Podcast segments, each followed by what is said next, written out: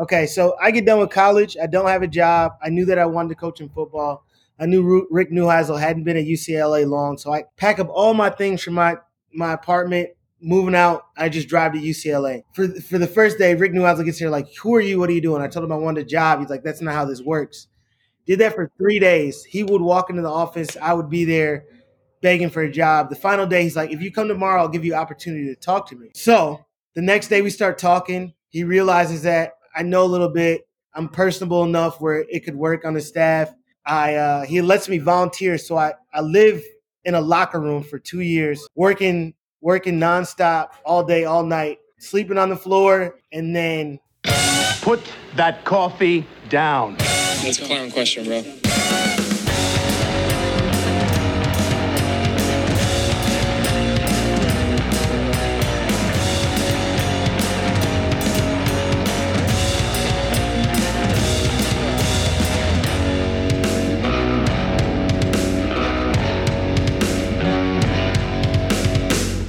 Okay, another episode. We're back two weeks in a row. I feel like we're we're uh, going to start to catch this momentum here. Another episode off script with Lance Zierlein. I'm Eric Layden.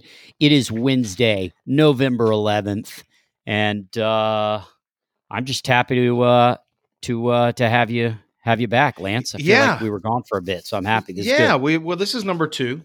yeah, This yeah. is number two. So I know, but we kind of get a momentum going. You know, Yeah. it takes a second. um, it's going to be a fun interview today with Quincy Avery. He is a um, a quarterback coach for Deshaun Yes. Watson, amongst others, and uh, he's got an interesting backstory and uh, a very interesting guy. I think we can go in a lot of different directions with Quincy. I want to. I wonder if I should go throw for him at one point, maybe see what he thinks. Well, I mean, you're supposed to face Lance McCullers at some point, so Right. we can put that on the bucket list of things that you need to do. Absolutely, Right. Okay. Yeah. I mean, I feel like my my five step drop is pretty Yeah.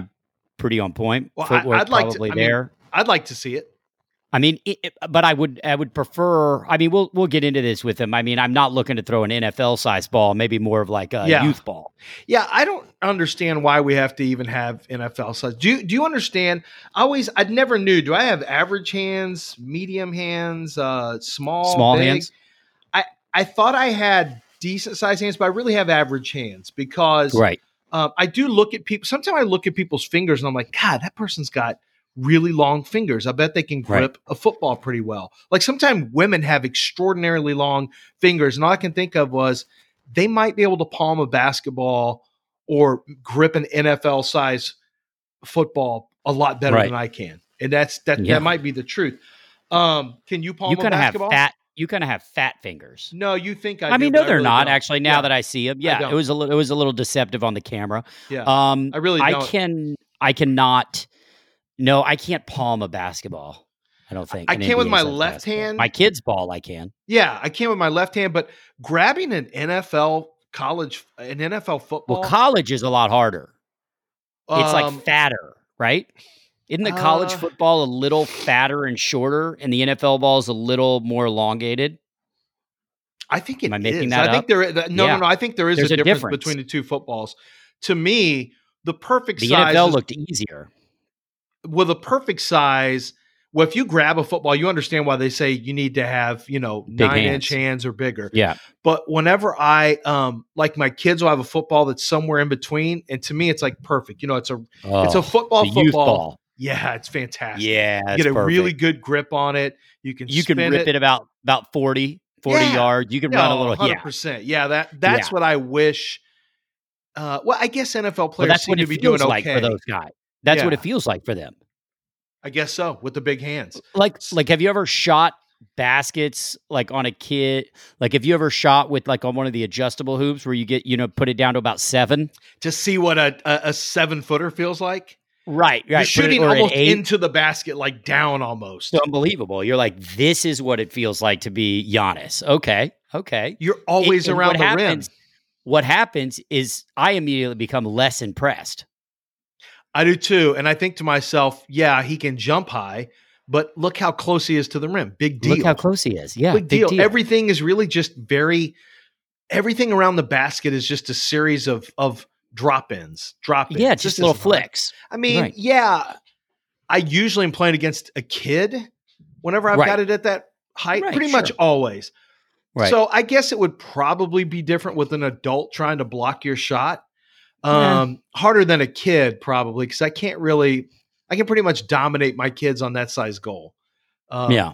Although, although my my one son, I will say, since I jacked up my shoulder, my shot has had to turn into a one hand shot. And my uh, son Alec, who's got a really nice, sweet jumper, um, it's hard to beat him in a game of horse now. It's like Really? really, really. Oh yeah, because he can drain them from far. And Right. It yeah, it's it's it's. Well, and it's you've pretty got some issues too. Well, I got the medically. shoulder. So right. You got the shoulder. looks like I can shoot it right here, but this is as far as this can go. So when I have to, it can't it can't go up with the follow through. So yeah, Right. the uh the shoulder is going to be a problem. I got to Yeah. I got a sense that this could be a lifelong problem now. Yeah. It makes me uh not super happy about it, but you have any injuries yet? You will have one at some point that lasts for the rest of your life. Oh, Do you have any yet? That Uh, you say, I- "Ooh, this may I be a lifelong problem." I have some lingering stuff, but no, not. I, I have a lingering um, ankle that if I, depending on if I'm running on a pretty regular basis, will creep up on me. I really, really like to run. Uh, it is for sure my preferred uh, means of of uh, exercise. So I have to take it easy. I can't run more than like uh, yeah. I was trying to train for like a half marathon again, which I could do, but it definitely depending on how many days in a row I'm running and in the distance, it, it can get it can get tricky there. So I got to take care of my ankle. Uh, yeah, ankle, hip, knee, man, those foot, Running's toe, tough. Those It's things just not a great- It's running's not it's, a great. it's, it's rough like, on you, a- and once you get yeah. one injury, it can turn into multiple injuries. yeah, yeah. What do so you I got, got for me, something? I want to hit you with. I want to. I, got, Yeah. I want to hit you with something movie related. Okay. So I was Okay. a little sad. The AMC 30 right down the street from me. It's been open Mm-hmm. for 27 years. It Mhm. just closed down this week permanently, and that's too bad. unfortunately, we're going to see more and more of the closings of movie theaters. I want to see that we've already seen four or five in the Houston area, some major ones, and I'm obviously worried about. I, I guess we'll still keep getting movies. They're just we may consume them differently. But personally, I enjoyed going to the movies. Is that something that you enjoy doing, or did you enjoy it less as you've gotten older? I love it. I just found less time to do it, Same. and with kids, as you know, it becomes just a really expensive night out. But Yes. I love, love, love going to the theater. I do too. So let me ask you a series of questions. I want to I want to get your sense of well to the theater to the movie theater. Milk duds. Yeah. go. Okay, so we already know where that one's headed. But let me Yes. let me start here. Second what to last. time row. is your what time is your pref? oh, that's that's one too. Stop answering questions that Okay, haven't been sorry. asked yet. Alex Sorry, go. Trebek. Shout out to Alex Okay, Trebek. go. Yeah, rip. So what um when do you like to go? Do you like to go by yourself or with your wife? With someone. okay. With someone. with, wife. anyone, yeah. Because I've gone Yeah. with my buddy Chris. Me, he and I used to go see a bunch of movies. Do you like to go to movies with other couples? I don't mind it, but that's not something I would choose to do with other couples. I would prefer go with like my wife or Yeah. you know, parents, friends, whatever. Yeah, I'm not. I but, go see but not like a, not like a double day. I You mean, a lot of times over the your parents? holidays. Yeah, a lot of times over the holidays, like uh, we'll go. You know, we'll we'll leave the kids at home and we'll go see a movie. Like you know what? You know, there's always such a good. First of all, I'm always. I've got screeners oftentimes, but it's there's so many movies that come out as you know over the holidays, and so before I vote in uh, the SAG Awards, I always like to see obviously as many as I possibly can, and so um, I like to see them in the theater if I can, and you know my parents love to go see. mo- They see. So you have to keep a just about every DVD player on. You have to see a you have to keep a DVD player on hand. No, mostly now they've moved all to electronic. Oh, really? Yeah, yeah, everything is electronic now per, for the most part. There are still so like when you get your SAG screeners, basically before it happens, they'll send you what movies are going to come in DVD form, what movies are going to come electronically, and what movies are going to come um, in the form of like movie passes. In which case, you can take them to the theater with that movie pass and go see it for free. Okay. Okay. I Yeah. got you. Now, okay, so you like going to movies with your parents, got that check. Um here's My my, wife. one. What time of the day do you like to go? I like to go in the Which evening. so I like and what time? so I like to go on the week. Well, I don't care about day really. That doesn't bother me as much. Um, but I'm not a matinee movie person. I don't want to come out and see sunlight. So I like to either go get an early dinner, depending on it. Dep- this always depends on the movie too. Get a dinner with the wife, have a couple drinks, then go to the movie, or hit the like five thirty six movie, then go out to then go out to dinner afterwards. Okay. All right. Yeah. I I prefer middle of the day. I'm really the exact opposite. I prefer weekday. I prefer middle Okay. of the day because I don't care about seeing movies with other people. Like I like seeing it with my wife, but I don't need other people in the I don't need other people in the in Theater. the movie theater with me. You know what I mean? Like I guess some people like the energy that's there, a- unless we have good spacing. Now, some of the newer movie theaters, I remember I went and saw Get Out when I was in Indianapolis uh, at the Combine, and everything was, you know, the, the the reclining seats. That gives you proper space from other people. I'm okay. The movie theater can be filled up if I've got space. I don't want to be sitting next to somebody like I'm jammed into, you know, a, um, an airplane seat next to I totally-. I'm totally with you on that. But that being said, I do want to be in a crowded theater if it's like a great comedy. So if I'm going to see a comedy, I want to be in a theater with people because laughter is contagious. And I just think the experience is a lot different when you're in a full theater as opposed to an empty theater. But if it's That's uh, true. like a drama or a thriller or something like that, thriller probably also more fun, like a scary movie, more fun with people. Because again, the screams, just the collective energy in there uh, is better. Tracking on movie theaters, which I'm totally down with the recliners. There's one here in La Jolla. They have a great theater. Here's where they go wrong. They have service during the movie. So, and that I have a real problem with. Like, I do not want a fucking waiter or waitress or server coming by in the middle of the movie. And they, they're wearing black and they duck down. Not even when they're still le- sneaking down. No, no. You should have during trailers, you should still be able to order. After that, get your ass up, head out. If you can't make it through two hours with the one drink or one thing you got, I mean, it's bad enough I got to listen to the, the the paper in your fucking chicken tenders while you eat them, or smell, you know, whatever whatever you know hot dog you ordered. But I don't, you know, I, I feel like that kind of stuff has gone a little overboard. I understand why theaters are doing it, but that kind of stuff I don't like. I like the big chairs. I like the being able to drink alcohol in there. I don't mind having a server for the trailers, but after trailers, get out. Get out. Don't need So it. we've got a theater here, iPic. We have an iPic here, and Mhm. um, they do the same thing. They'll come in, you can buzz them, and they'll come in, and they can. Although you get your food typically before, you know, you, you at least order it, but they your food bring it. before. Yeah, but they bring it during during the movie, but they duck down. It's quiet, it's unobtrusive, and it's not a huge movie theater, by the way. It's only like 24 seats that cost a fuck ton to get of in a seat. I mean, it's a ton, but it's you got a blanket, like it's a you got your own little cubby with one other person. I- yeah, I'm sure that blanket's really clean. I didn't have COVID. Uh well, I haven't been since the big C came out. Who cares? But I'm thinking that, yeah, knowing Gross. you, knowing what we know about you, I'm Yeah. quick to grab that blanket.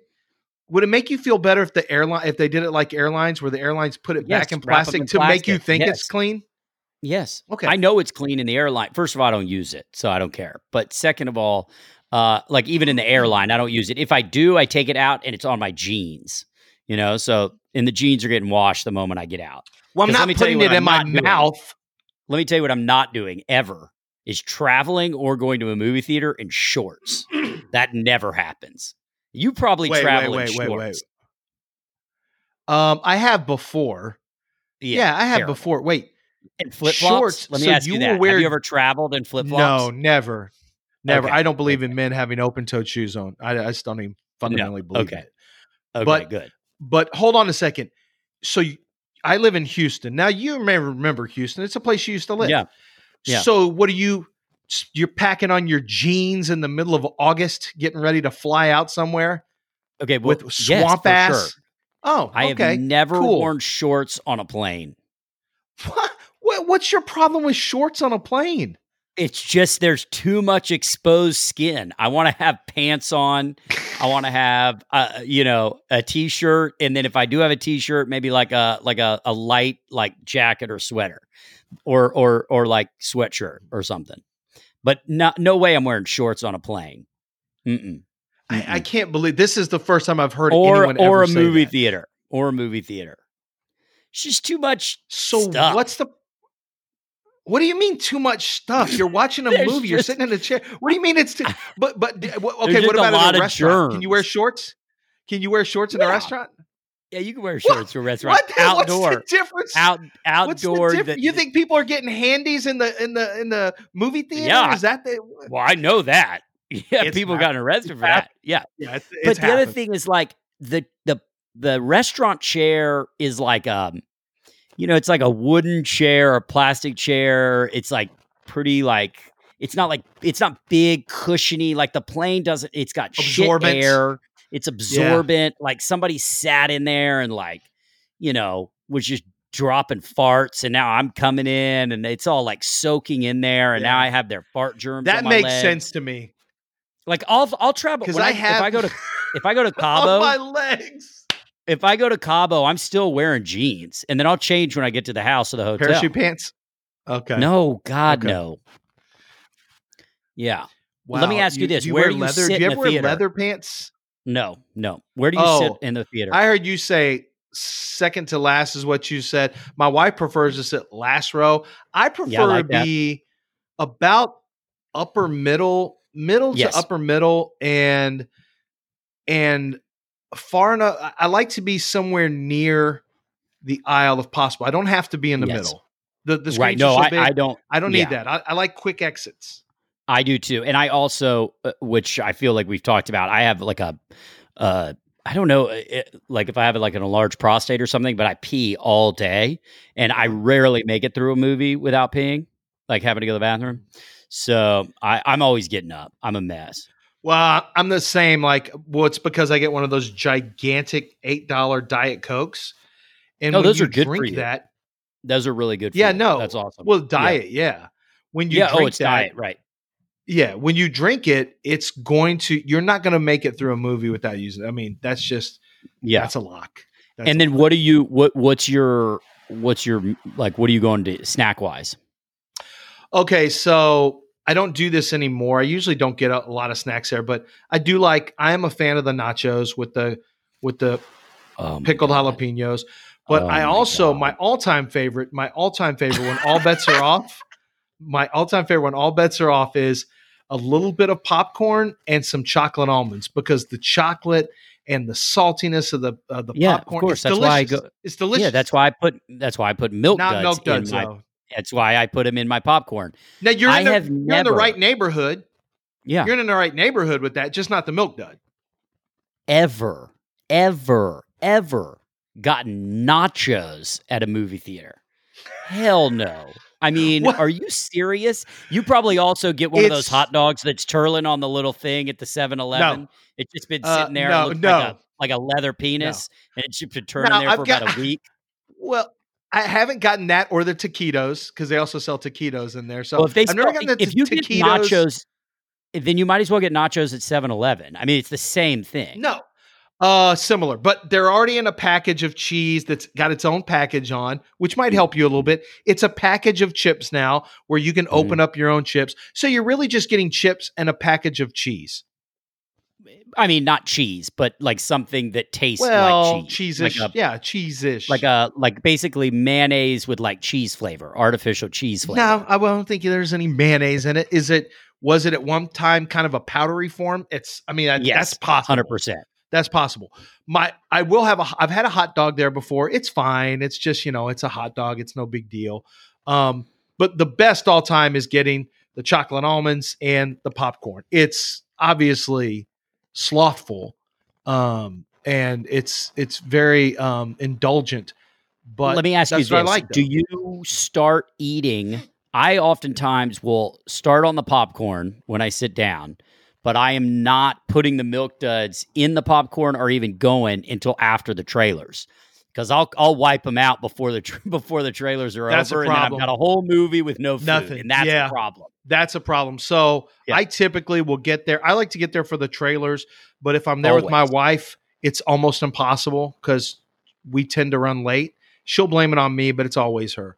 And Nicole so is always late. she's always late. And then I'm going to hear about this at some point. I'll find out when she's listening to our podcast by when she says that this is wrong, but she is always late. And so Yeah. I like seeing movie. I, I like seeing movie trailers. Have to see the I trailer. love seeing trailers. Yeah. but Have you you, ever thought about lying to Nicole and giving her like a 15 minute window? I've there? done it like before. telling her it starts at I've done it seven, but it really starts at seven fifteen. I've done it before. I've done it with flights. Yeah, of course. Um, I've done it with the flight before. I've done it like two times. Once as a dinner, maybe once or twice was a dinner. Once was a flight. Mhm. It's almost like she can sense when I'm lying because she still gets ready to go out of the house, at the, and she looks great now. Don't get me wrong, but um, I just think we could start the looking great process maybe A little earlier. earlier. Yeah, maybe a little Yeah. earlier.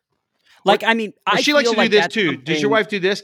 Oh, um, before we go, let me just fold this quick load of laundry. What? No, it can just stay on this bed. Let's go.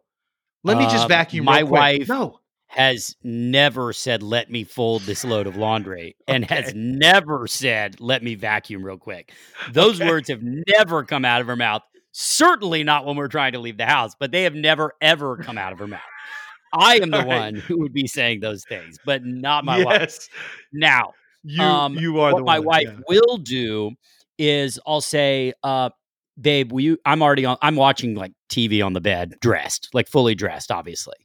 And I'll say, uh, hey babe, will you give me like about a Obviously, you don't want to get germs on you. I said, can you give me about 10 minutes? Uh, like at, when you're about 10 minutes away, because then I'll call the Uber. She, oh yeah, yeah, yeah, for sure. And so I'll look down at my watch. We're supposed to be leaving at seven. It's like seven oh three. All right, you think you're about ten away? She's like, for sure. Yep, ten away. All right, cool. So I'm gonna call that Uber. She's like, Oh, yeah, yeah, yeah, no. for sure. So I'll call the Uber. I'm like, all right, babe. The Uber says that he's eight minutes away. You think you can make? Oh, for sure. Yeah, yeah, yeah. I'm fine. I'm. She's literally. She'll say, I'm ready, and I'll look over, and she's not even dressed. And I'm like, but you're not even dressed. She's like, but that's like I just slipped that on. I'm just. I, it's I'm ready. But then there's like a. She literally will look ready. She looks fantastic. Everything she has all like it's all happening. And I feel like we're walking You out, think- and she's like, I just have to go grab something really quick. And whatever that something is, which is always like an extra bracelet or uh, one, uh, like an earring change, or maybe the bag just didn't feel right with the shoe combo thing. And uh, it's like, it's just a, uh, what happens is I'm in the Uber with Samson trying to explain to him that like my wife is on the way out, even though he's already been there for five minutes and I know I'm getting charged. They love that. Yeah, and they love that. Um, The last here's, minute, here's the something last that minute my wife change. does, and I didn't. The last minute change, yeah. So here's something that my wife does that I didn't. I had always thought this, but then I I- during COVID I saw what she does. She says, "I'm headed home." Like I'll text her, and maybe she's out with the girls or whatever, and she goes, "Hey, um, I say every, you know, doing okay, everything good. Do you need a ride, whatever?" She's, "Yeah, no, I'm headed. We're going. We're about to get in an Uber right now. I'm, I'm headed home." No, they're not. And so I think that that means she's headed home.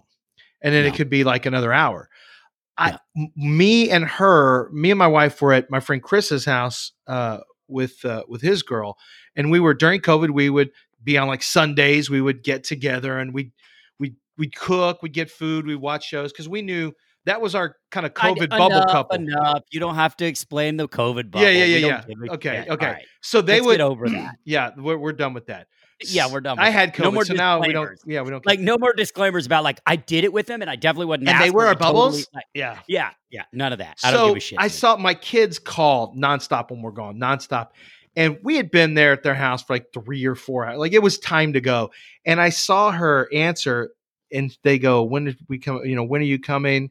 Alec did. And she said, or no, she did it on the phone. Said, When are you coming? She goes, We're leaving right now. And hung up. And there was, and I was like ready to get up to stand up and leave. And then she just kept going like it was just, okay, where were we? And I realized, wait a minute, I've seen this before. I've seen this story. That's what I've been and on we didn't leave side. for 45 minutes. Yeah. This is how it happens. This is what it looks like. Oh, I'm coming home right now.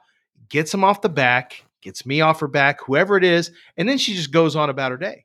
Dude, I totally hear you. I, I think there is like a built-in cushion that your wife and my wife often have, where they're just kind of like a built-in, like uh, like a soft five, just a soft five minutes. I know, and I have to now make adjustments to their That's right. cushion. So I have yeah, to you're, it's like cushion their halftime cushion. adjustments. That's right, halftime adjustments. You cushion to the cushion.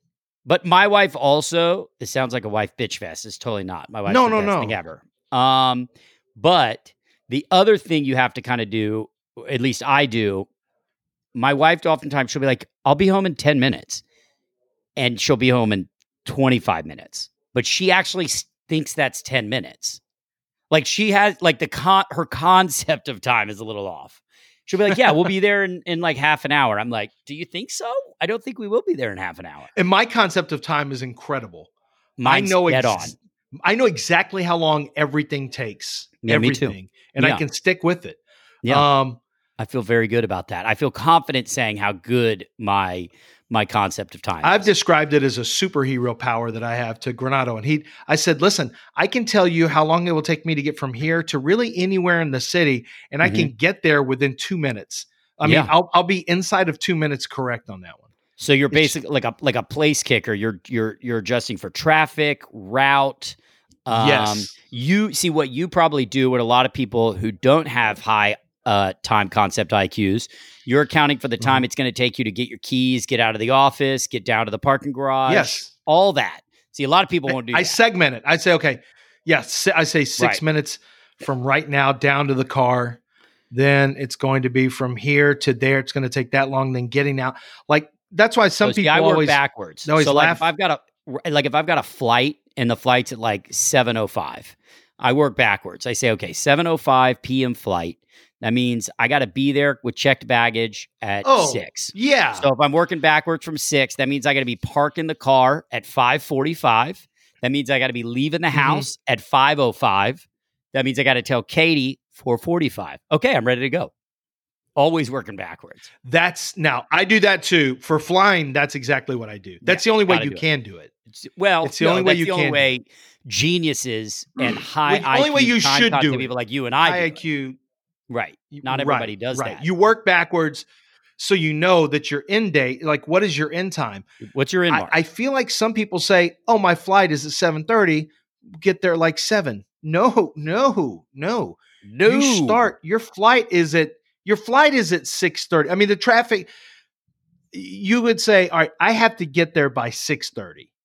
If it's a 7:30 flight or or not even people- 6:30. You don't wait, I don't do time of flight. I do boarding time. I don't care about what time the flights. Only what time it boards. Right. Boarding time is huge. Of course, you got to look at that. The other thing some people make the common mistake of doing is they go, I always just leave two hours before. Like I've timed it and it works. That's terrible because at 5.50 in the morning, you don't need to leave that early. But at 5.50 No, you're- night, you're up there for- three hours. Like You're up you there way too careful. long. Yeah. Yeah. Yeah, you got to know. You've got to know what time. Yeah, you have to have a high time concept IQ without question. right. Some people Yeah. have it, some people don't. Right. Um have you you've I have still I still haven't flown yet, uh, but I did read an article that Houston's Intercontinental Airport, um Mhm. Bush Airport Mhm. is now at about 80 it's off capacity by 82%. So when I do fly, it is going to be the easiest flight of all time. I still haven't I've flown. flown a lot. I mean, I shouldn't say a lot. I've made five, Right. four, or five flights uh, during this time, and it's been a breeze. And I felt extremely safe. Yeah, Mhm. it's been a breeze. The airports have been pretty open. Um, flights have been, you know, fairly, fairly open for the most part. Um, yeah, it Right. hadn't been bad at all. Hadn't been bad at all. I like, I like traveling. I don't travel. I, I love I traveling. don't I don't travel too much, so I like traveling. When I'm traveling, like if I'm on a job somewhere and I'm traveling a lot, then I I start to get tired of it. But mm. I don't I don't dislike traveling. But I've never had a job that required me to travel so much that I Well, then you're not looking forward to doing things when you get That's to right. the destination. That's totally different. also if you Work have is kids totally different. and a family, you'd be amazed at how lovely like a travel day can be. Just if you're by yourself. Like a solo Oh, travel day. I thought you were. the- I thought you were trying to sell me on. You'd be amazed how lovely it is traveling with an entire family of children. I was like, that's the worst thing ever. because I've done because I've done that a couple times That's with terrible. car seat with baby seats, car seats. You know. oh, know, yeah. no. And when my kids were a lot younger, and it is a it is a challenge it's because you can't all. It's sometimes it's hard to all sit together. So we've got to okay. It will be me with these two kids, Nicole. It's you Yep. with those two kids, Yep. and yeah, it's uh, that's not easy. I'm not a big fan, and I know you aren't either, of just sticking electronic in a ki- electronics in a kid's face. However, it's totally okay on Yep. a long road trip or on a flight. You can watch as much as you want. Let's make sure we have a power adapter. Let's Yep. make sure we have a battery pack backup. Yes, yes, yeah. No, all bets are off on a travel on a travel day. You can eat chips. You can watch the iPad. You can you can do whatever you want, like in a plane. Just just be there and be, be it just don't like go crazy. I'm fine with that. I'm all bets are off on a plane. All right, dude. Let's get into our guest today. Uh, before he pops on, Quincy Avery, uh, one of the premier quarterback coaches, uh, has some really phenomenal talent. Um, some of the guys he's got Deshaun Watson, he's got Mhm. uh, Justin Fields. Who else? Uh, I think he's working with Dwayne Haskins. Mm-hmm. Um, he has Jalen Hurts. Jalen Hurts. He he Yeah. ran his quarterback uh, his quarterback workout last year at Oklahoma. Oklahoma Also Pro Day. Jacob Eason. Yeah. Um, yeah, so he's got he's got some really premier arms. I'm excited to talk to him about the quarterback position, the details of the quarterback position, specifics of the quarterback position, what makes a good quarterback. Uh, You know, it is without a doubt, I would say the most important position in team sports. And so I'm really interested to you know hear his insight into some of the guys he's training and what makes a quarterback special. Um, you know, there are 32 Yeah, because out so there, much of it is, but uh, some of them are really special. and so much of it is mental being a quarterback and that's something that you know training someone's mind is that's uh that's really a challenge so his company is called quarterback takeover and he is one of the up and coming quarterback trainers and so that has been something that we've seen uh george whitfield steve clarkson jordan palmer carson palmer's brother Mhm. um, and of course Quincy Avery now. So there's no shortage of guys who know what they're doing with in terms of quarterback training, and, and Quincy's a guy coming up now. I had a chance to meet Quincy. Um, I guess a, I guess about a year ago. He is Deshaun Watson's personal quarterback coach. He has been since uh, Deshaun was in high school, and he still spends a lot of time with Deshaun. He flies down from Atlanta here, but of course he works with a variety of quarterbacks and and I think one of the things that makes him unique is that you know he wants uh, the quarterbacks he works with, and specifically uh, the black quarterbacks, to have a voice because that's it's such a leadership a leadership position, and and having a voice can mean I think a lot of different things. It can be in a community, it can be for young people, um, it can be on a team. It, it, it can really encapsulate a lot, especially in this day and age. So we will uh, uh, get with Quincy about that. But uh, always a fun guy to talk to and a guy who really understands the position. What I'm going to find out is how much Quincy knows about the things we talk about. Also, the mo- I want to find out if Quincy has time to go to the movies. Like who doesn't? At some point in your life, everybody went to the movies. Of course. Everybody's got point, a everybody ritual did. too. Yeah. Everybody's got a movie ritual. You know, what I he's mean? a dad, too. So, uh, So- it's it's likely he doesn't get out to the movies as much because he's a dad also, Right. and you know the whole COVID thing Right. that kind of slowed the Uh, movies down. All right, here we go. Quincy Avery. Joining us right now is the president, CEO, the CFO, the man who handles technology, signs page. I don't know. You do everything. Your quarterback takeover, and that's uh, Quincy Avery. The quarterback takeover. When did uh, when did you officially get the name quarterback takeover? When did you decide this is what my company is going to be called? I started it or I got the name in 2016. Um, got away from my name and made a quarterback takeover. I just wanted to do something that would allow me to grow as a business and branch out to do more things. All right, so I got to ask you this: When Deshaun Watson, so the guy that that is probably your most famous client, we'll get into a list of them, but Deshaun, um, he's won a national championship, so you were there for that. I would assume you were at the game. Yeah. So describe. There's two different. There's three different feelings I want you to describe: the national championship feeling, the picked in the draft feeling, and then the big paycheck that just came with that second uh, with that second contract. They're all very different. One is a win on the field. One is your dream that you are making it into the NFL, and one is the big dream of financial security and what that means to so many people around you. Kind of, I know you were there for I think all three of them, so I'm kind of interested what it was like being around Deshaun for all three of those momentous moments in his life. It was. It's really touching to really be around somebody who you feel like you've genuinely helped get to the level in which they're at, and then seeing kind of you got to see his emotions, right? Deshaun's not somebody that you'll often see him doing things that let you know exactly how he feels, but we saw those things at each of those moments. The uh, to me, the coolest one to me was seeing him get that big contract. Like that is is different because you know that his family's set up for life. You know his kids, kids, kids are going to be set, um, and you know that a lot of people who've been around throughout this whole period of time are going to be be in a good situation. I've I've really built everything around trying to help him out as much as possible so he could he could really get to that moment. How long have you been working with uh, with Deshaun? When did you guys start? Started working with Deshaun his junior year in high school, so we've we've been together for uh, quite a long period of time. What happens when a guy who you've been working with now he goes to college? Clemson obviously has a quarterback coach. They got a head coach. They got an offensive coordinator. How do you balance your relationship with Deshaun when uh, the school that he's at has already has somebody in place to help him with that? Yeah, at that time it was more difficult than it is now, right? Because I had, wasn't as established as I am, and then people right. didn't necessarily respect the things that I do in the same way. But in dealing with those situations, it's really about just being an addition, right?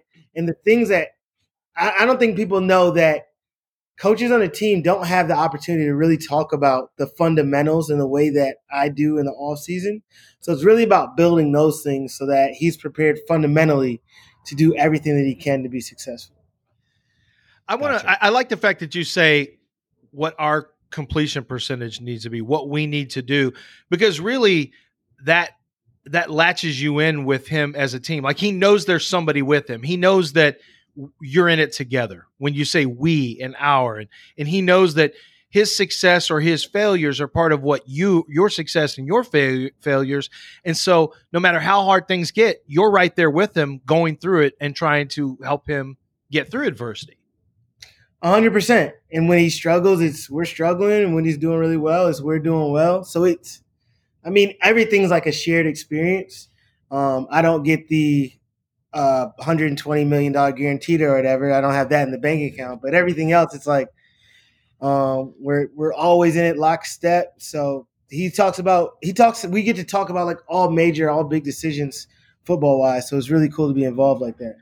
All right, so I want to take people back. One of the cool stories, um, you know, I was somebody who got my start because I hustled and I, I, I had to invent myself and I had to invent my business and I had to invent my opportunity. And uh, you did the same thing. I, I know your story. You and I have talked about it, and I I wanted to see if you would share you know, the entirety of your story of how you started with Deshaun and quarterback takeover because to me it's such a great message of of how you have to fight through adversity, how you have to keep believing in yourself, and how sometimes you just need you have to recognize when that one opportunity drops in your lap. 100%. You want me to start like at UCLA or after UCLA doing the, the Well, let's start at UCLA. Okay, so I get done with college. I don't have a job. I knew that I wanted to coach in football. I knew Rick Neuheisel hadn't been at UCLA long, so I pack up all my things from my my apartment, moving out. I just drive to UCLA. Don't have a job. I'm sitting on the couch, and every day, for for the first day, Rick Neuheisel gets here like, "Who are you? What are you doing?" I told him I wanted a job. He's like, "That's not how this works." Did that for three days. He would walk into the office. I would be there begging for a job. The final day, he's like, if you come tomorrow, I'll give you opportunity to talk to me. So the next day we start talking. He realizes that I know a little bit. I'm personable enough where it could work on the staff. He knew some people who my father had known. So I uh, he lets me volunteer. So I, I live in a locker room for two years, working working nonstop all day, all night, and then sleeping on the floor. And I do that, and then I realized that maybe coaching college football is is not for me. I want to be more involved in guys' private in their private instruction, like teaching them the game um, just at the quarterback level. So I pack up all my stuff. I figure I can move to Atlanta. There's not a ton of quarterback trainers out there. I'll get to Atlanta. Um, I'll be able to just take over this quarterback training thing, but that was not the case. I ended up living out of my car for another year and a half, and I would get up in the morning, mornings. I would uh, go work out at the gym, go to Starbucks, and I would look through the Georgia middle school, high school athletic directory for every kid numbered one through 19, and I would message either them or their parents on Facebook until finally I got one guy who, who decided they would train with me, which was Josh Dobbs. Got Josh Dobbs to start training with me. We started working together, helped him make the Elite 11, which is the most prestigious event for all high school quarterbacks. And from there, following year, I met Deshaun, and my business kind of just exploded from there. Hey man, all it takes is one, you know, and and uh, you just keep hustling, you keep hustling, and all it takes is one. It sounds like that's what it was. It was Dobbs, and then it was Watson, and and you know, then all of a sudden you you know you take off, you know, and that's that's that's pretty uh, that's pretty admirable, and and working that hard to get it, you know, um, makes it feel that much sweeter. I can imagine. Yeah, it was. Uh, it, it it felt good for me because I knew how much I sacrificed. Like I could have got a regular job doing something that I didn't necessarily like or wasn't in football or wasn't passionate about. But then I wouldn't have lived the life that I want to preach to everybody else. And it allows me to do what I do now. It allows me to tell guys that be disciplined, do the things that you're supposed to do every day. And it, you may not see the results that day, right? But if you continue to do it day in, day out, and just keep chipping away, um, the results that you may get at the end um, could be limitless. Most importantly, if you're doing what you love, it's not a job, right? I mean, you're gonna bust your ass doing it. I wake up every morning and I love exactly what I get to do. I get to work with the best athletes in the world, help make them be better quarterbacks, and change not only their lives but their families' lives. So I, I'm I'm thrilled that I get to help people's dreams come true. But I, you know, it, you bring up something that when you go through the hustle that you went through and you go through the, the tough times, um, you really develop, and it's something I've talked to, to Chris Ballard about, uh, and, and his guy, Brian Decker, who's one of his, their psychological coaches, and he does stuff with the Colts. But, you know, when you go through adversity and you learn to beat adversity, you learn to overcome adversity, or you handle adversity like you did. That was not that was just part of your journey. You didn't look at it as adversity probably. It was part of your journey. But once you once you've got that in your background, you really feel like you can do anything. I mean, you feel kind of like nothing's going to be too hard for me. And I think one of the things that we see with a younger group of kids, and maybe I'm speaking, you know, out of turn here, and maybe it's not as many as we think, but it feels like there's a lot of people who just think it should just come. And it's like the generation at times feels like it's missing part of the beauty is the hustle. And when you hustle it and you do it yourself and you've been through the tough times and you've come out on the other side, it's it makes you way stronger from a character standpoint. I don't even like dealing with people who haven't been through adversity, um, especially dealing with quarterbacks who haven't been through adversity. There's nothing for them to draw back on in terms of when I'm going through a rough patch, I know that I can get through it because I've done it this time. Um, and it's really weird, like talking about this young generation. Yeah, it's a younger generation problem. I think a lot of it's been caused by parents who don't allow their kids to go through anything. Every time things get at all difficult, they try to remove every barrier. And, and that creates a situation in which they can't really be successful long term. You're right. Allow your kids to fail. I mean, that's one of the best gifts you can give them is letting them fail because once they fail some, just like falling off the bike, we in our generation, I guess, has hovered a lot. You don't want you know, you don't want your kid to get hurt riding a bike. You don't want them to do this. You know, but you know what? We did. And, and we're okay. We're, we're going to be all right. So uh, I do think letting your kids figure it out. I, my wife and I will talk about it. Sometimes I just want my kids to figure shit out. They got to figure shit out. I I know we want to jump in, but I also know it's not right. You, it, it's not for best for them. You're gonna deal with some difficult stuff, whether you're a quarterback, whether you're just a man, a husband, whatever. The difficulties are gonna come up. They're gonna arise, and if you don't, if you don't have a way or anything to bounce back back on or fall back on, that lets you know, like I can do it. It's it's life gets really, really hard. And I understand why kids are a lot of the way that they are now. Because if a kid gets a bad grade, his parents in there not telling this kid to work harder, but they're trying to get the grade changed for him. It's, it's disappointing. Uh, so one of the hardest positions in sports is quarterback. I think it's probably fair to say it's maybe the most important position in team sports. Uh, you know, you look at great teams, they've suffered because they have mediocre quarterback play. You look at mediocre teams and they've found a way to succeed because they got great quarterback play. Um, you know, and bailed coaches out uh, by just playing great and making things happen. Um, g- give us some examples. Like, you know, let's let's get into it here a minute. I, I want to know, you know, uh, and if you don't if you don't want to say it, I can say it, and you can agree or disagree. But there, you know, give us an example of teams that are out there that have quarterbacks who are way better than their record or the team they're on. Tuh, Deshaun Watson. Um, yeah.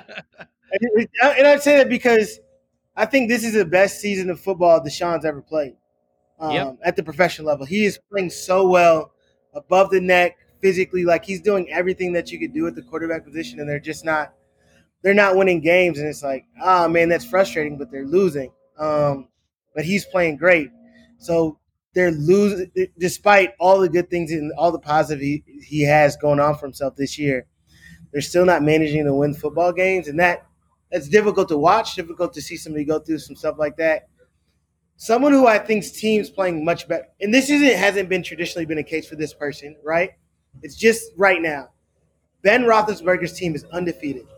Yeah. Watch the tape. He's not playing that well, right? He does enough for his team to win games, he's not dominating. Um, and his mm-hmm. team is playing lights out. They're really good at a lot of other positions, and he's just managing the game fairly well. And and you see them being successful. And I'm not taking anything away from Ben. I think he's been a phenomenal quarterback throughout his career, but right now the way he's playing is not indicative of somebody whose team should be eight now.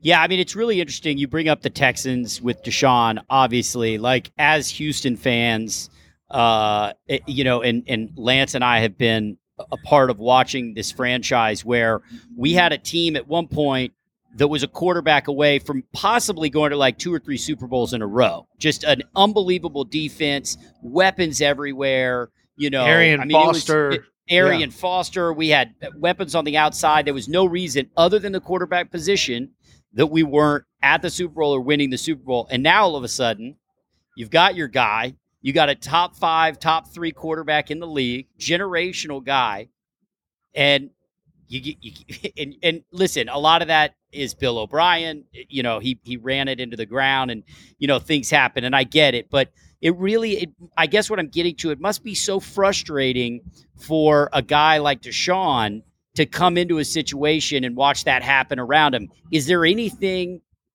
Is there anything else he can do besides what he's doing on the field? You don't want to get a quarterback in a position where they have to play absolutely perfect because if they have to right. play perfect, it eliminates, like we were saying earlier, it eliminates the ability to take risks necessary for you to win games. Um, Russell Wilson's also somebody who's playing really, really well right now. His team's losing a lot of games. Um, and if he doesn't play perfect for a whole game, then they lose, right? So it, I, I don't really think that there's much else he could do. Um, he's not like playing defense. He's not getting stops yeah. up there down. So, I, I mean, the only thing I would tell him will have. Do you think that Deshaun will will have a say in what the Texans do? Do you think that he is at that place in his career and he's earned the right where they that he will have at least maybe not they're not going to follow his input, but they'll at least ask his input on head coach? I myself wouldn't invest that much money into one individual player if they weren't involved in all the major decisions that we had as an organization. I do not know what the Texans are going to do. I envision right. that they'll ask him, you know, see exactly what he's feeling or what he wants to do. But it'd be really hard for me to think that they could go out here and make any decisions without seeing if Deshaun was totally on board with it. Did, how did um how was your relationship with Bill O'Brien? Because OB is a guy who, uh, you know, I liked him okay as a coach. I thought he was okay. Uh, I thought he was terrible as a general manager because that's not what he he didn't come up as a GM. He he didn't know what he was doing. I mean, the moves were just were just so amateurish, and I think they put the Texans and Deshaun in a, in a very tough spot now. But you're a guy who's been with Deshaun since he was in high school, and Bill O'Brien is is now, you know, Bill O'Brien is now seeing him for since 2017 um, you're going to be in Deshaun's life as a as a quarterback guy. Did you get along with OB okay, or was it ever a strained relationship with either he or Tim Kelly? Um, well, I know he's worked with more than just Tim Kelly, but how was that with the Texans specifically? The the relationship that I, I, I only really had one conversation with Bill. I've got an opportunity to talk to the OC. I've talked to Tim.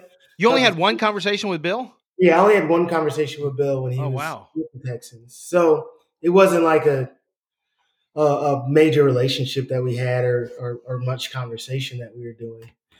He um in that conversation he just said he wanted to get to know me better and he wanted to talk in the off season. So it wasn't, you know, anything crucial. Um, Tim Kelly, me and him have had a couple conversations and he's been really receptive to a lot of different things and kind of some things that I see with Deshaun and he's he's been really good and really open in that manner.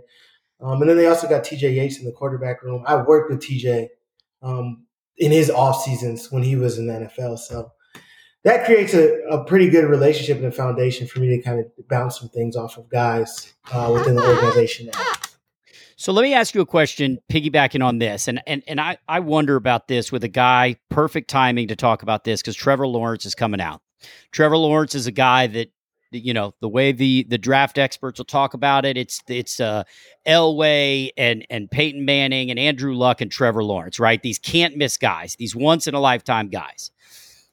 Why if I'm Trevor Lawrence and I and and that's what they're saying about me I'm I, I don't want I don't know if you want to call it I'm pulling an Eli Manning but I'm switching the tables. So when it comes around that these teams start interviewing me I'm going to start interviewing them and I'm going to say, I'm not going to the New York Jets. Fuck you, New York Jets. You have never proven that you can do anything with that organization, and I ain't going there.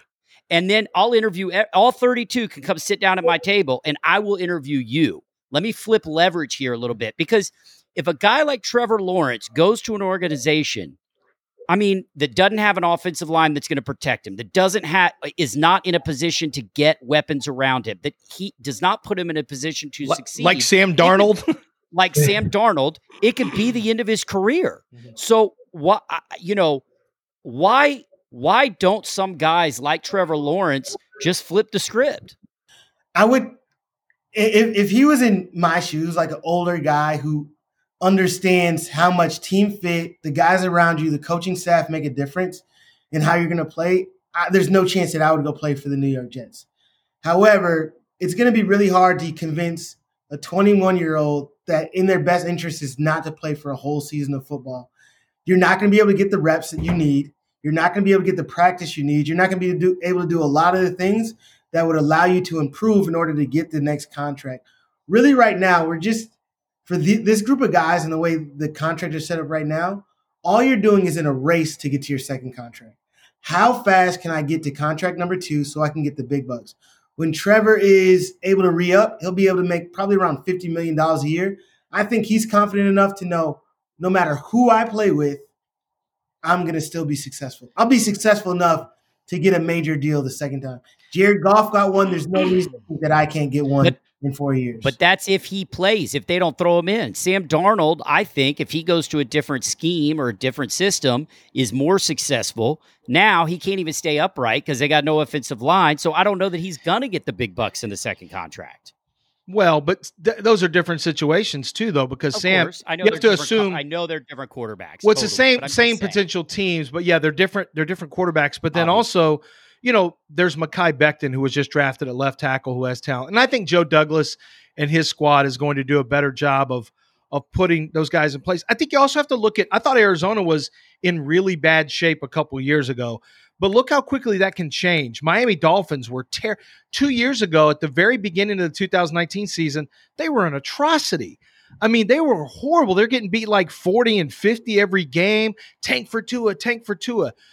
Fast forward to now, I mean, they're five and three. in just uh in just really one and a half seasons. So it can really change for you very quickly. Now, the problem is the Jets feel like the Jets, but even the Bengals look like they may have something go with Joe Burrow. So um, the problem with the Jets is they haven't had the O line, they haven't had the weapons.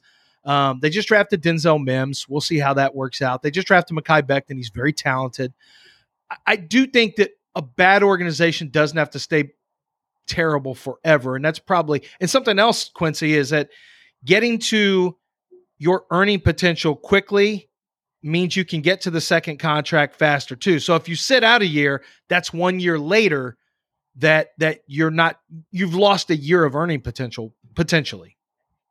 Yeah, and it's yeah, um, life changing money, and it's. I mean, we think about like what you said when Eli Manning told the Chargers he didn't want to go there, right? Was it two or three years later they're in the AFC Championship? Like we just don't know how these things are going to shake out, but they can change really rapidly. I don't think that they're going to change um, for the Jets just because bad owners make bad teams, um, and I'm not sure that they have a good owner for that organization things start top down. So I don't think that things will ever change significantly, but I think that they can start putting enough talent around the offense where they can be successful. Not only does Sam Darnold not have the talent around him on offense, he has a really bad offensive coach, like a really mm-hmm. bad coach. The things that they're doing are horrid. Um, so all those things compound into making that situation even worse. Yeah, I just you know I I I I feel like these guys a lot of times I feel like they should you know try to use their leverage you know a little bit more. That that's all I'm getting at. When you look at guys, um, you know, you look at their physical ability, their mental toughness, and the scheme in which they're going to go play in. Right, like of if you were to make a pie chart of those three and maybe there's another one I'm missing, but of those three components, what percentages are the most important? Which which piece of the pie is the biz- biggest? The mental, the scheme they're in, or the physical ability? That's difficult. Um, I think their mental toughness, like their mental ability, their ability to process, that's number one, right? After you reach a like a baseline talent level, like if you have enough talent, like let's just say everybody has the requisite level of talent to play in the NFL, then boom, mental number one, two scheme, three talent, right? And, and I think like when you see someone like Mahomes, it's like the perfect combination of all three things coming together. I think that um, there's some other guys that I know who are supremely talented, really good mental toughness, but their scheme isn't great, and they are they are still showing that they're really good NFL quarterbacks. So there's like you know, there's varying levels, but to me, the the mental aspect is number one.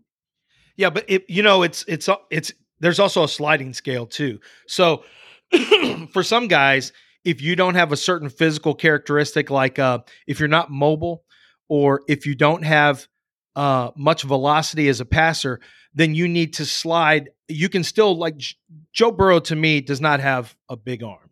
He he has a very very average arm but he processes so quickly and he is so accurate that there's a sliding scale where his that particular skill level can be lower because the mental processing's quick and then you know the accuracy is a physical that's a physical that's a play trait that you have that i think quincy for me for me i think um, it's kind of changing a little bit because i would always tell you that i think poise is the number one thing for me if you don't have poise you can't play in the nfl and be a good player it's just it's really really hard accuracy is really, really important. However, what I've started noticing, and, and I really flipped with um, Lamar Jackson when I wrote him up, I said, you know what?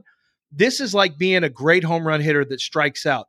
If, if you, and some of this is true for Josh Allen too, you can you don't have to have the same completion percentage not even completion percentage but accuracy and ball placement if you're able to make explosive plays because the game is built on explosive plays not dinking and dunking and 13 play drives. Explosive plays are what make the, the league go round. And you have to judge explosive players a little bit differently um, in certain areas than you might from some other quarterbacks. And that's where the quarterback position is really changing, is because players are becoming more and more explosive down with downfield passing or obviously with their legs. And and to me, it's not just those explosive plays, but how do you get to them? right? Like, how did if you created an explosive play on third and eight when they're bringing pressure and you guys didn't do a good job picking it up and you run and get a first down, that's a backbreaker for a defense. You get 20 yards on a play like that. So um, those things and and really in that physical component, I, I, put being able to pick up first downs with your legs. Um, that that's really higher in there to me in 2020 than accuracy.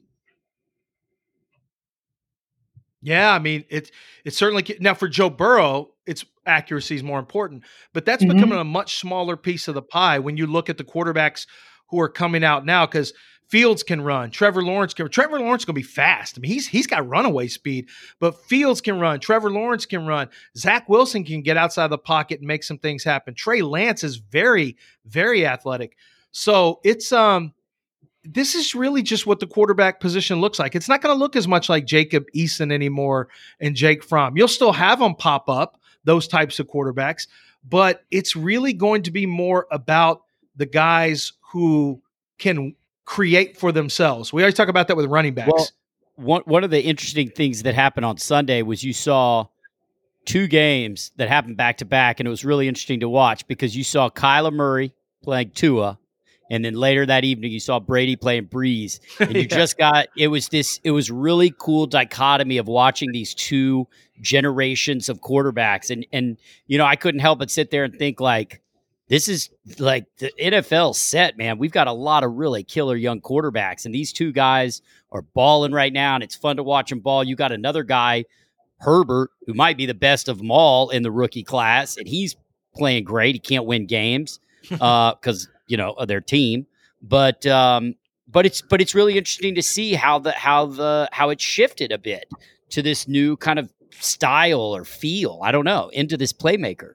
I'm, I'm excited about the way the game's going, and I see that um, as young as the high school age. Like the guys that I'm training aren't like the guys of yesteryear who were like the pocket guys who just could.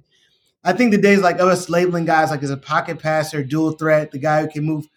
Everybody who plays the quarterback positions got to be able to move in order to play the game, kind of the way that I think coaches envision playing it now. Yeah, I was going to say you've got to, you probably see it early because obviously the NFL guys are getting the stuff that the college guys are running. The college it's guys all trickle up. All trickle it's up. All, it's all trickle up.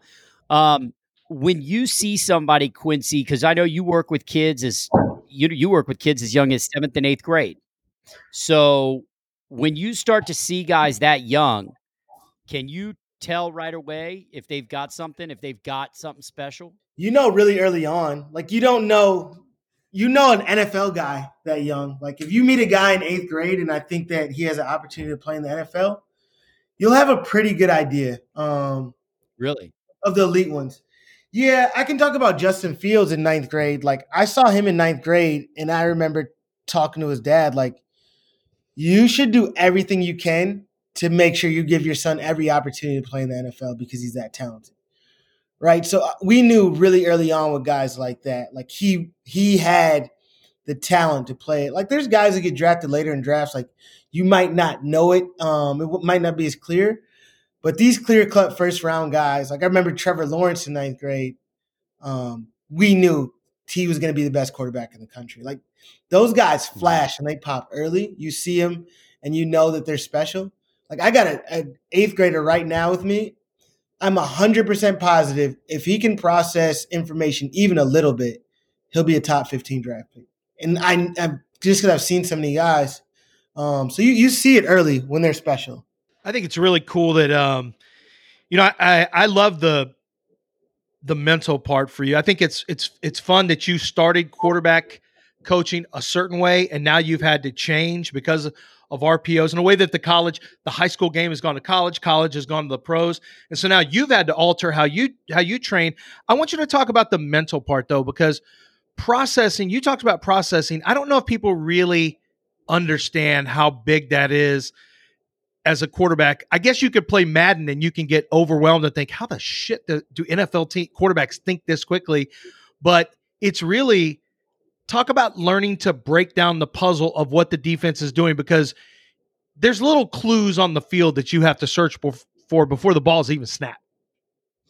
Yes, I'll, I'll quickly give you one of the processes that I have with guys as they approach a line of scrimmage. The first thing that we're going to check is the weak side safety, right? So based on our alignment, we're going to check the weak side rot- safety. We're checking for rotation. If he ro- rotates down and we're like in a three by one, three receivers at one side, one to the, the back side, he rotates down. We can quickly eliminate that backside receiver, especially if we're like in a progression with an option. The option being if he has free access and we get strong rotation, or if we get two high safeties, we feel good about taking that one on one matchup. But when he rotates down, cool, that's out. Now we're going to look at linebacker tilt. Like, are they over? Like, are they in a cult, colted, right? Where the strong sides outside the uh, tight end box? Or they in a bow where the weak sides were rotated the other way? And then we're going to go down to the front.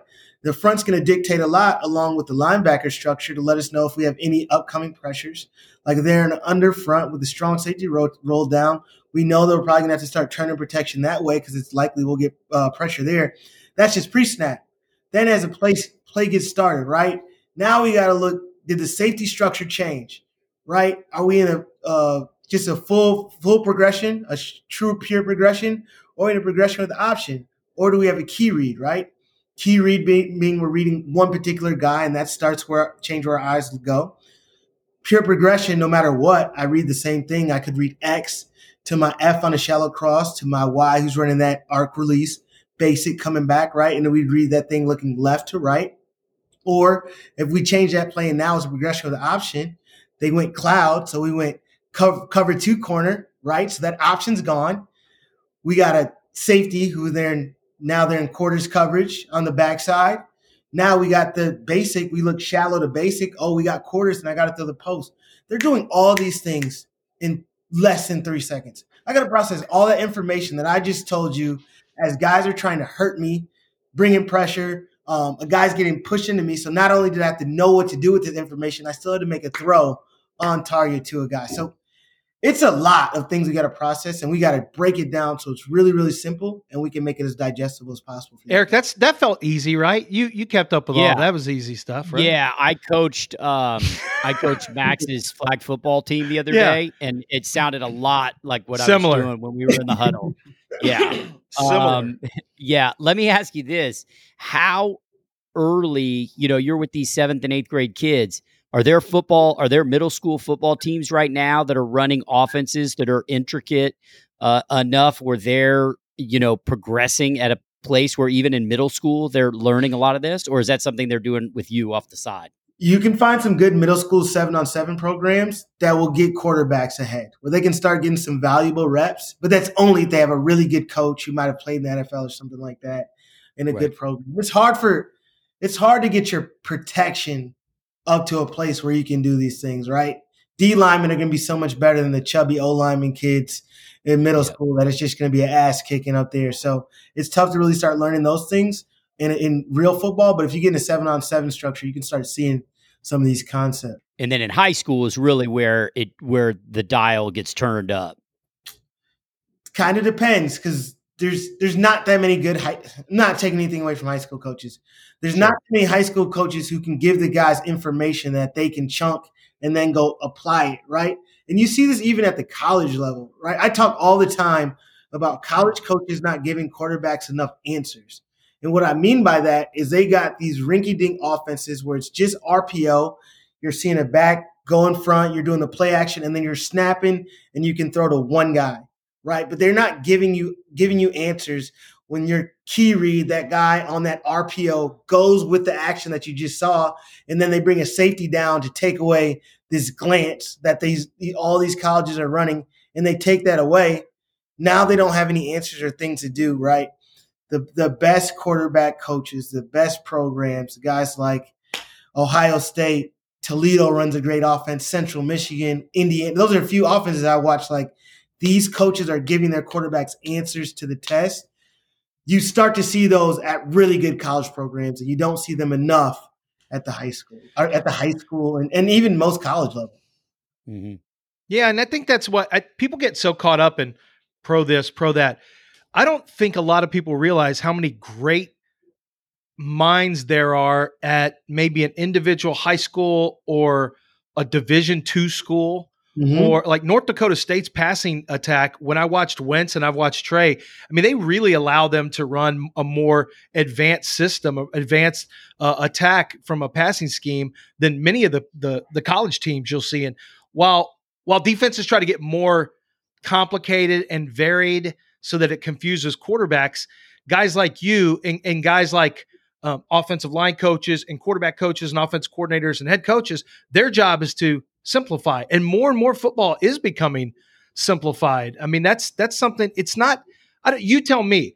I don't think it's as complicated anymore from a football standpoint as it once was. There's a lot to process, but I think a lot of offenses are making it harder on the defense because they have learned to make it easier on the quarterback. Yeah, so you're only going to be it's protect the quarterback, right? And protect the quarterback means a lot of things.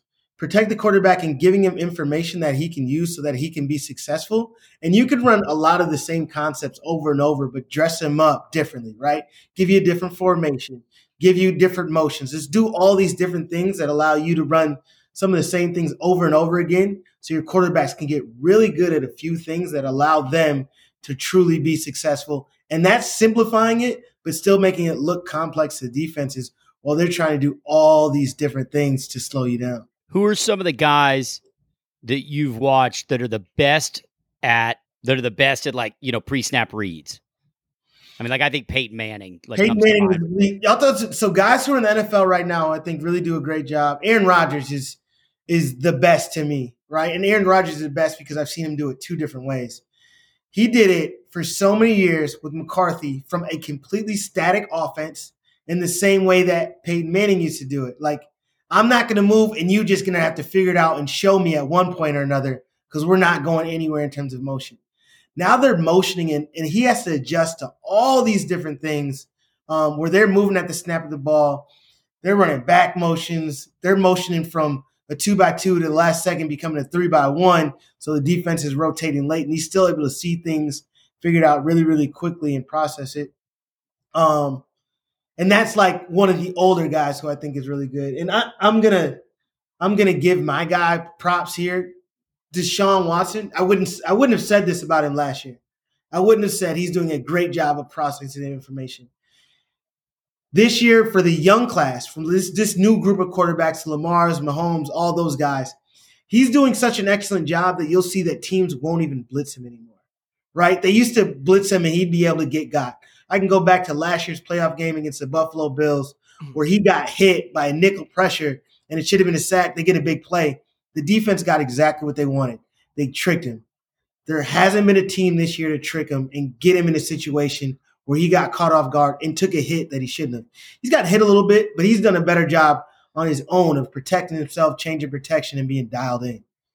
He has not. and Boy, you're right about that because I know exactly the play. He made a backbreaking play on a play where he missed the he missed the pressure that was coming. But he used to. I remember Baltimore last year had him bamboozled with uh, um, what they did defensively, and he just was hanging onto the ball forever. That's not really what we're seeing this year, and that means he's more comfortable in in what he's doing. And really, more importantly, he knows what he's seeing, and he knows what you're trying to do a hundred percent. Yeah. He's, he's had the reps to see. Okay, I've, I've had three years of NFL reps. Like I've seen it. Like I, I get it. I know what guys are doing. Um, but now he does a better job in his preparation during the week of understanding. Not that he wasn't preparing before, but now he knows what he should be looking for. Right? He understands. Here's what I need to know going into a week. Not necessarily what the coaches are trying to show me, but here's what I need to know in terms of being successful. And that has allowed him to just play at a um, a lights out level in terms of just seeing it, process it, get out of his hand. When I'm in Houston, um, I, I I would I would like to uh, have you run me through some drills. Tell me what kind of uh, prospect I could be. Um, you know, I, I already. I would like Lance that too, Eric. I would really I can't. love that. Lance Lance and I we we're trying to line up some stuff for me to do. I'm going to take a pitch from Lance McCullers, um, you know, of the of the Astros, and and I would love to get out there and just uh, you know spin it a little bit. I think I think Let, you might let be me take you impressed. through. Hold on, let him take you through uh, what he what he did with Jalen Hurts last year. He ran the whole pro day. I was there at Oklahoma. He ran all of Jalen's pro day. Why don't you do? so- Why doesn't he run you through the same script? I have the script on my on my phone, on my computer, whatever you need. I can print it out and we can be ready. We can dial in. He's got the script That's there. great. Yeah, that's great. I mean, nothing longer than like a 15 yard post, though. Okay, because Oh, 15 yard post. I've never seen a 15 yard post, but we'll figure it out. There, let's go. Just These figure it out. safeties are going to crowd the shit out of you. we sitting on all your short stuff. Uh, no, yeah, that would that would be fun. I'd love to come out there and and just throw. I'm there Um, Sunday, I- so we can get it Uh, done. I would love. I'm in. I'm in Los Angeles right now. Okay. So you ever come out here, I'll be there in January, so we can still get it done. So don't run, don't Okay. duck these workouts. dude? I'm not going to duck my workouts. Trust me. Hey, wait a minute. I'm not What are gonna you? duck- So, what are you watching right now? Do you are you a guy who jumps on Hulu, Netflix, Prime? Are you watching Right now, shows? I'm heavy in Queen's Gambit. Um, episodes. Oh yeah. Oh, people love it. I'm heavy. I'm locked in. I'm locked and loaded. Um, I'm I'm a big chess guy. I don't know if you've heard like some of the ways we Nice. use chess to train quarterbacks. No, I know Bucky Brooks was talking about. There's somebody else who does that too. Yeah, so it's um we we're we're me and Bucky go to the same chess trainer. Okay. He play chess. Chess. It's a mental processing trainer, right? So it's all about process. I'm big on processes, as you guys could probably tell. But we work and we do that. So being in the chess and that show has got me dialed in. Oh, I can't wait to Yeah, see it. Everyone's love- talking people about really it. like that show. Yeah, people are loving that show. That's good. Let me ask you another question uh, before we get you out of here. When you go to the movie, Quincy, are you going by yourself or with somebody? I'm more of a my- by myself guy. I'm Yep. alone. Okay. Are you Thank you. going during the day or in the evening? I'm gonna go in the day. Yep. All right. Are you sitting in the front, middle, back, aisle? Um, I'll usually go aisle, but in the middle. I would rather be Oh. in the like. I, I mean, in the middle section, not front or back. Right. Aisle middle. I usually All like. And what be do you the middle of what the do you theater. get? I fuck with Quincy. That's why I fuck with Quincy. Every single answer is the same as my answer. All right. What about what are you getting at when you when you go to the when you hit the concessions before See, you head in? this is where you guys may judge me a little, but I always bring Chipotle to the movie theater, so I'm gonna bring. I don't judge at all. Oh, You take the Chipotle with you. You got the big And burrito you in the sneak pocket. it in. Yes. Yeah, yeah. Yeah. See, I never And- know how you're going to be. chips? You- Eric's an actor, so uh, he can get sensitive about how you know this isn't like Mhm. stealing movies. Eric, you're okay with him bringing his own Chipotle in, right? Hundred percent. I mean, I brought food into the theater. I'm all about it. Do you know? Sometime one time I was in a movie theater. This guy behind us, he literally brought basically a, a bar behind him. He had tonic water. He had like vodka, a lime. He was shaking. Yeah, I was like, what in the fuck is happening behind me?